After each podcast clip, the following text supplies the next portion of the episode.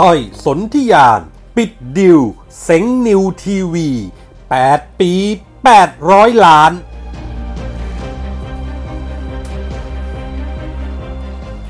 น้องธนาธรติดสินบน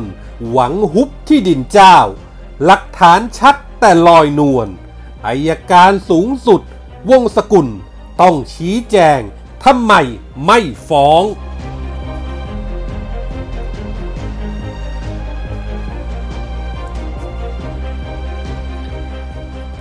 สวัสดีครับ ขอต้อนรับทุกท่านเข้าสู่ NGR Podcast ครับ ผมเกษตรชนะเสรีชัยรับหน้าที่ดำเนินรายการครับ วันนี้ผมมีคอลัมน์ข่าวปนคนคนปนข่าวประจำวันพุทธที่ 9 ธันวาคม พุทธศักราช 2563 มาฝากกันครับ ต้องยินดีกับลุงลุงของ หลายๆ คนด้วยนะครับ ตอนนี้ช่อง I.O. ใหม่ก็ได้มีการสถาปนาแล้วนะครับ ก็คือช่อง New TV 18 ซึ่งต้อยสนธิยานก็เข้าไปปิดดิวเซ้งไป 8 ปี 800 ล้านเป็นที่เรียบร้อยครับ ความเคลื่อนไหวเพื่อหาทางออกสื่ออีกครั้งหลังจากที่ยกขบวนออกจากเนชั่นทีวีของกลุ่มต้อยสนธิยานชื่อรุทธเนธรรม และชาวคณะอาทิเจ๊ปอง อัญชลีภัยรักษ์สันติสุขมรงศรีกนกรัฐวงศกุล ธีระธัญญภัยบูลย์วรเทพสุวัฒนพิมพ์ สถาพรเกื้อสกุล และอุบลรัฐเถาน้อย แม้จะยังไม่ถแถลงหรือยอมรับอย่างเป็นทางการ แต่ก็เชื่อว่าจะเป็นช่องนิวทีวี 18 ของประภาเหตกูลศรีนวลนัทหรือคุณแดงค่อนข้างแน่แล้ว แล้วก็ชัดเจนยิ่งขึ้นนะครับว่าเมื่อมีข่าววงในเล็ดลอดออกมาจากบริษัท DN Broadcast จำกัดผู้บริหารสถานีโทรทัศน์นิวทีวี18 บอกกับสื่อออนไลน์ว่า คุณแดงได้เจรจาที่จะขายสัมปทานช่องนิวทีวี18 ที่เหลืออายุสัมปทานอีกประมาณ 8 ปี ให้กับกลุ่มของต้อยสนธิยานเรียบร้อยแล้ว มีการพูดคุยกันถึง 5 รอบในช่วงเวลา 3 สัปดาห์ โดยเจ้าสัวชาติสิริโสพลพาณิชย์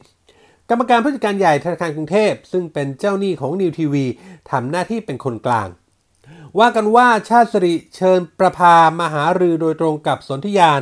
และก็ในที่สุดก็ตกลงราคาค่าเซ้งกันได้อยู่ที่ 800 ล้าน ซึ่งกลุ่มสนธิยานโชว์ว่ามีสปอนเซอร์ เป็นบริษัทที่มีชื่อเสียง ไม่กลัวผลกระทบทางการเมือง 6-7 แห่ง หิดใจปั้มกล้าเซ็นใบสั่งซื้อโฆษณาระยะยาว เพื่อการันตีให้ธนาคารกรุงเทพเจ้าหนี้ มั่นใจว่าช่องจะมีรายได้จากโฆษณาจ่ายหนี้ได้แน่นอน ข่าวว่าสนธิยานจะเปิดแถลงข่าวเป็นทางการในวันที่ 16 ธันวาคมนี้เวลาบ่าย 3 โมง ที่โรงแรมอินเตอร์คอนติเนนตัลแล้วก็จะมีการเริ่มออนแอร์อย่างเป็นทางการในวันที่ 21 ธันวาคม เวลาบ่าย 3 โมง โดย 2 ชั่วโมงแรกจะเป็นรายการพิเศษ จากนั้นหลัง 5 โมงเป็นต้นไปก็จะเข้าสู่ผังรายการ ระหว่างนี้ อยู่ในขั้นตอนการโอนที่ดิน โอนตึก โอนเครื่องมือ เปลี่ยนแปลงชื่อบริษัทใหม่ ขณะที่ Facebook ของเจ๊ปองอัญชลีภริรักษ์ก็โพสต์ภาพหมู่โปรโมทพร้อมระบุว่า สิ้นสุดการรอคอยอีกไม่นานพวกเราจะกลับมาหน้าจอทีวี ในมือถือ บน Facebook Live ใน YouTube ไม่ต้องเดาว่าเราจะไปที่ไหน อย่าร้อนรนว่าเราจะเปิดตัววันใด หรือส่องว่าใครทำอะไรบ้าง เพราะจุดหมายที่เราหลอมรวมกันก็คือทำหน้าที่สื่อมวลชนที่ดีต่อประเทศชาติ เราไม่เถียงเราทำเราไม่นำพากับคำนินทา เราเดินหน้าต่อไปอีกไม่กี่วัน พบกันวันแถลงข่าวตอบหมดเปลือก หากเป็นไปตามข่าวก็น่าสนใจว่าเดีลนี้ในแง่กลุ่มต้อยสนธิยานก็ถือว่าสิ้นสุดการรอคอยอย่างที่เจ๊ปองว่าเหล่าพิธีกรผู้ประกาศข่าวที่มีภาพลักษณ์ของสื่อสนับสนุน เชียร์ลุง ที่อุตส่าห์ตีจากจากเนฉายเนชั่นทีวีของฉายบุญนาค ก็ได้มีที่ทางออกมาวาดลวดลายกันเหมือนเดิม ส่วนต้อยสนธิยาน งานนี้จะได้ชื่อว่าเป็นเจ้าของช่องของตัวเองแบบเต็มตัว รับรู้รสชาติการบริหารจัดการด้วยตัวเองแบบเต็มๆหลังจากเป็นมือปืนรับจ้างเข้าร่วมกับชายหรือคนนั้นคนนี้แอบอิงคนอื่นมาตลอด จะรอดหรือรุ่งริ่งก็คงจะได้เห็นกัน ขณะที่ฝั่งของคุณแดงก็อาจจะพูดได้ว่ายกภูเขาออกจากอก เพราะต้องไม่ลืมว่าตั้งแต่ได้ไลเซนส์ทีวีดิจิทัลมาเมื่อปี 2557 ก็ขัดทุนมาโดยตลอด ถือเป็นทุกขลาบของนายทุนที่กระโดดลงทีวีดิจิทัล ที่คิดว่าจะตักตัวเงินจากโฆษณา แม้ว่านิวทีวีปีหลังๆ จะมีรายได้อยู่ที่ 120 ล้านต่อปี แต่ก็ถือว่าน้อยมากเมื่อเทียบกับช่องอื่นๆ ที่มีเรตติ้งต่ำเตี้ยเรียดินเช่นเดียวกับนิวทีวี ว่ากันว่าปี 2563 ผลกระทบจากโควิด เศรษฐกิจซบเซา นิวทีวีก็น่าจะขาดทุนเพิ่มขึ้นไปอีก จากรอบ 6 ปีก็คือ 57-62 ที่รายงานกับกสทช ไว้ว่าขาดทุนสะสม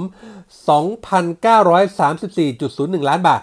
ตัวเลขก็คงจะพุ่งไปมากกว่านี้อย่างไม่ต้องสงสัย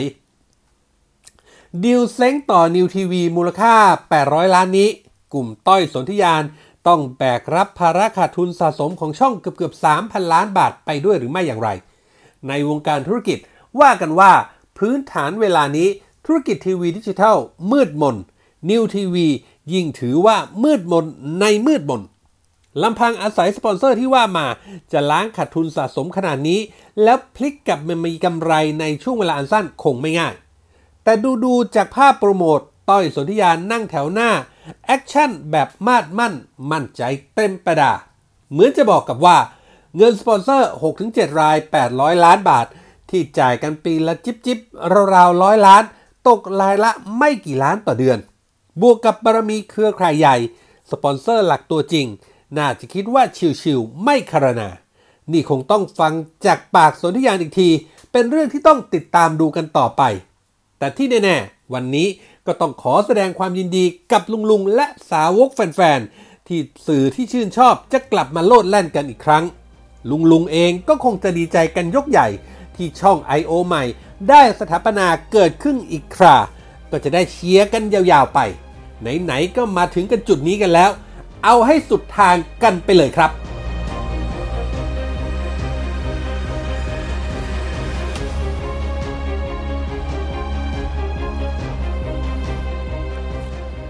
ถึงวันนี้ก็ยังคงเป็นประเด็นร้อนทั้งในโซเชียล นอกโซเชียล ก็เรื่องของพี่ชายครับที่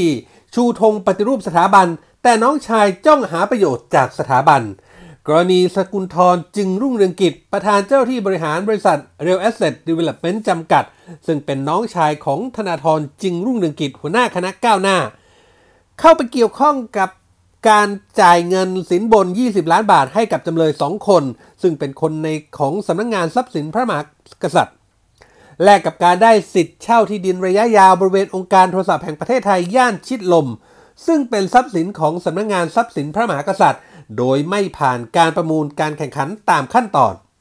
เรื่องนี้ชัดแจ้งด้วยคำพิพากษาของศาลไปแล้ว เมื่อจำเลยทั้งสองให้การรับสารภาพว่า ได้ทำการปลอมแปลงเอกสาร รายละเอียดที่จะให้เอกชนเข้ามาพัฒนาโครงการพัฒนาที่ดินทรัพย์สินพระมหากษัตริย์ เสนอให้สกุลทรเพื่อแลกกับเงินสินบนจำนวน 20 ล้านบาทจริง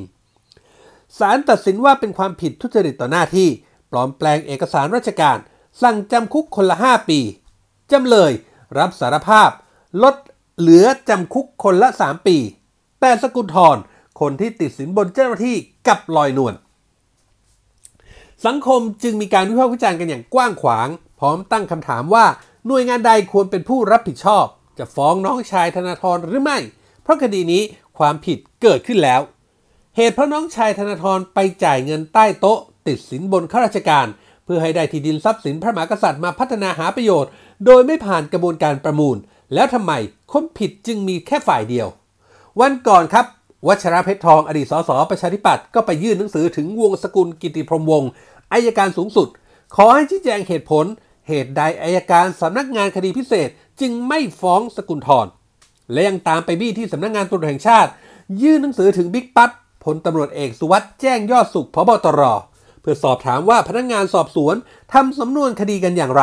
เหตุใดถึงไม่สั่งฟ้องสกุลทรแต่เรื่องก็อย่างเงียบล่าสุดครับ สวสมชายแสวงการ ประธานกรรมธิการสิทธิมนุษยชน สิทธิเสรีภาพ และการคุ้มครองผู้บริโภค วุฒิสภาได้ออกมากระทุ้งอีกรอบว่า ในทางกฎหมายแล้ว สกุลทรในฐานะที่ถูกโยงว่ามีส่วนเกี่ยวข้องกับการจ่ายสินบน แต่เจ้าหน้าที่ตำรวจกลับฟ้องเจ้าหน้าที่สำนักงานทรัพย์สินเพียงแค่สองคน และอายการปล่อยผ่านไปได้อย่างไร ซึ่งทางกรรมธิการได้มีการหารือถึงเรื่องที่เกิดขึ้น โดยเบื้องต้นได้ให้อัยการทำหนังสือชี้แจงถึงการพิจารณาคดีนี้ว่าเหตุใด ถึงไม่สั่งฟ้องน้องชายธนาธรเพราะเรื่องนี้กระทบถึงความเชื่อมั่นในกระบวนการยุติธรรมทั้งระบบ เมื่อต้นทางก็คือตำรวจทำสำนวนมาไม่รัดกุมอายการปล่อยผ่านไม่ทักท้วง เรื่องก็ถูกตัดตอนไปไม่ถึงศาลกรณีน้องชายธนาธรนี้ทำให้สังคมนึกถึงคดีบอสกระทิงแดง วรยุทธ์อยู่วิทยา ขับรถชนดาบตำรวจสอนอทองหล่อเสียชีวิต แต่อายการสั่งไม่ฟ้อง คำถามเดิมจึงยังดังก้องว่าเพราะสกุลทรที่ติดสินบนเจ้าหน้าที่เป็นคนรวยใช่หรือไม่ คุกมีไว้ขังคนจนใช่หรือเปล่า เรื่องนี้วงสกุลกิติพมวงศ์อายการสูงสุดควรออกมาตอบข้อข้องใจของสังคมเป็นการด่วน เพราะเบื้องต้นคนทั่วไปคิดกันแบบ common sense ว่า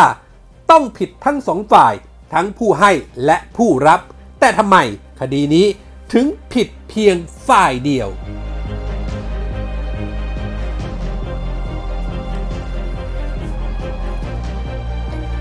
นี่คือเรื่องราวจากคอลัมน์ข่าวปนคนคนปนข่าวที่ผมนำมาฝากกันในวันนี้นะครับ คุณผู้ฟังสามารถเข้าไปอ่านเพิ่มเติมได้ครับในเว็บไซต์ของเรา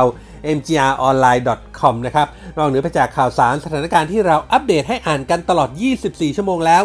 ยังมีคลิปข่าวที่น่าสนใจ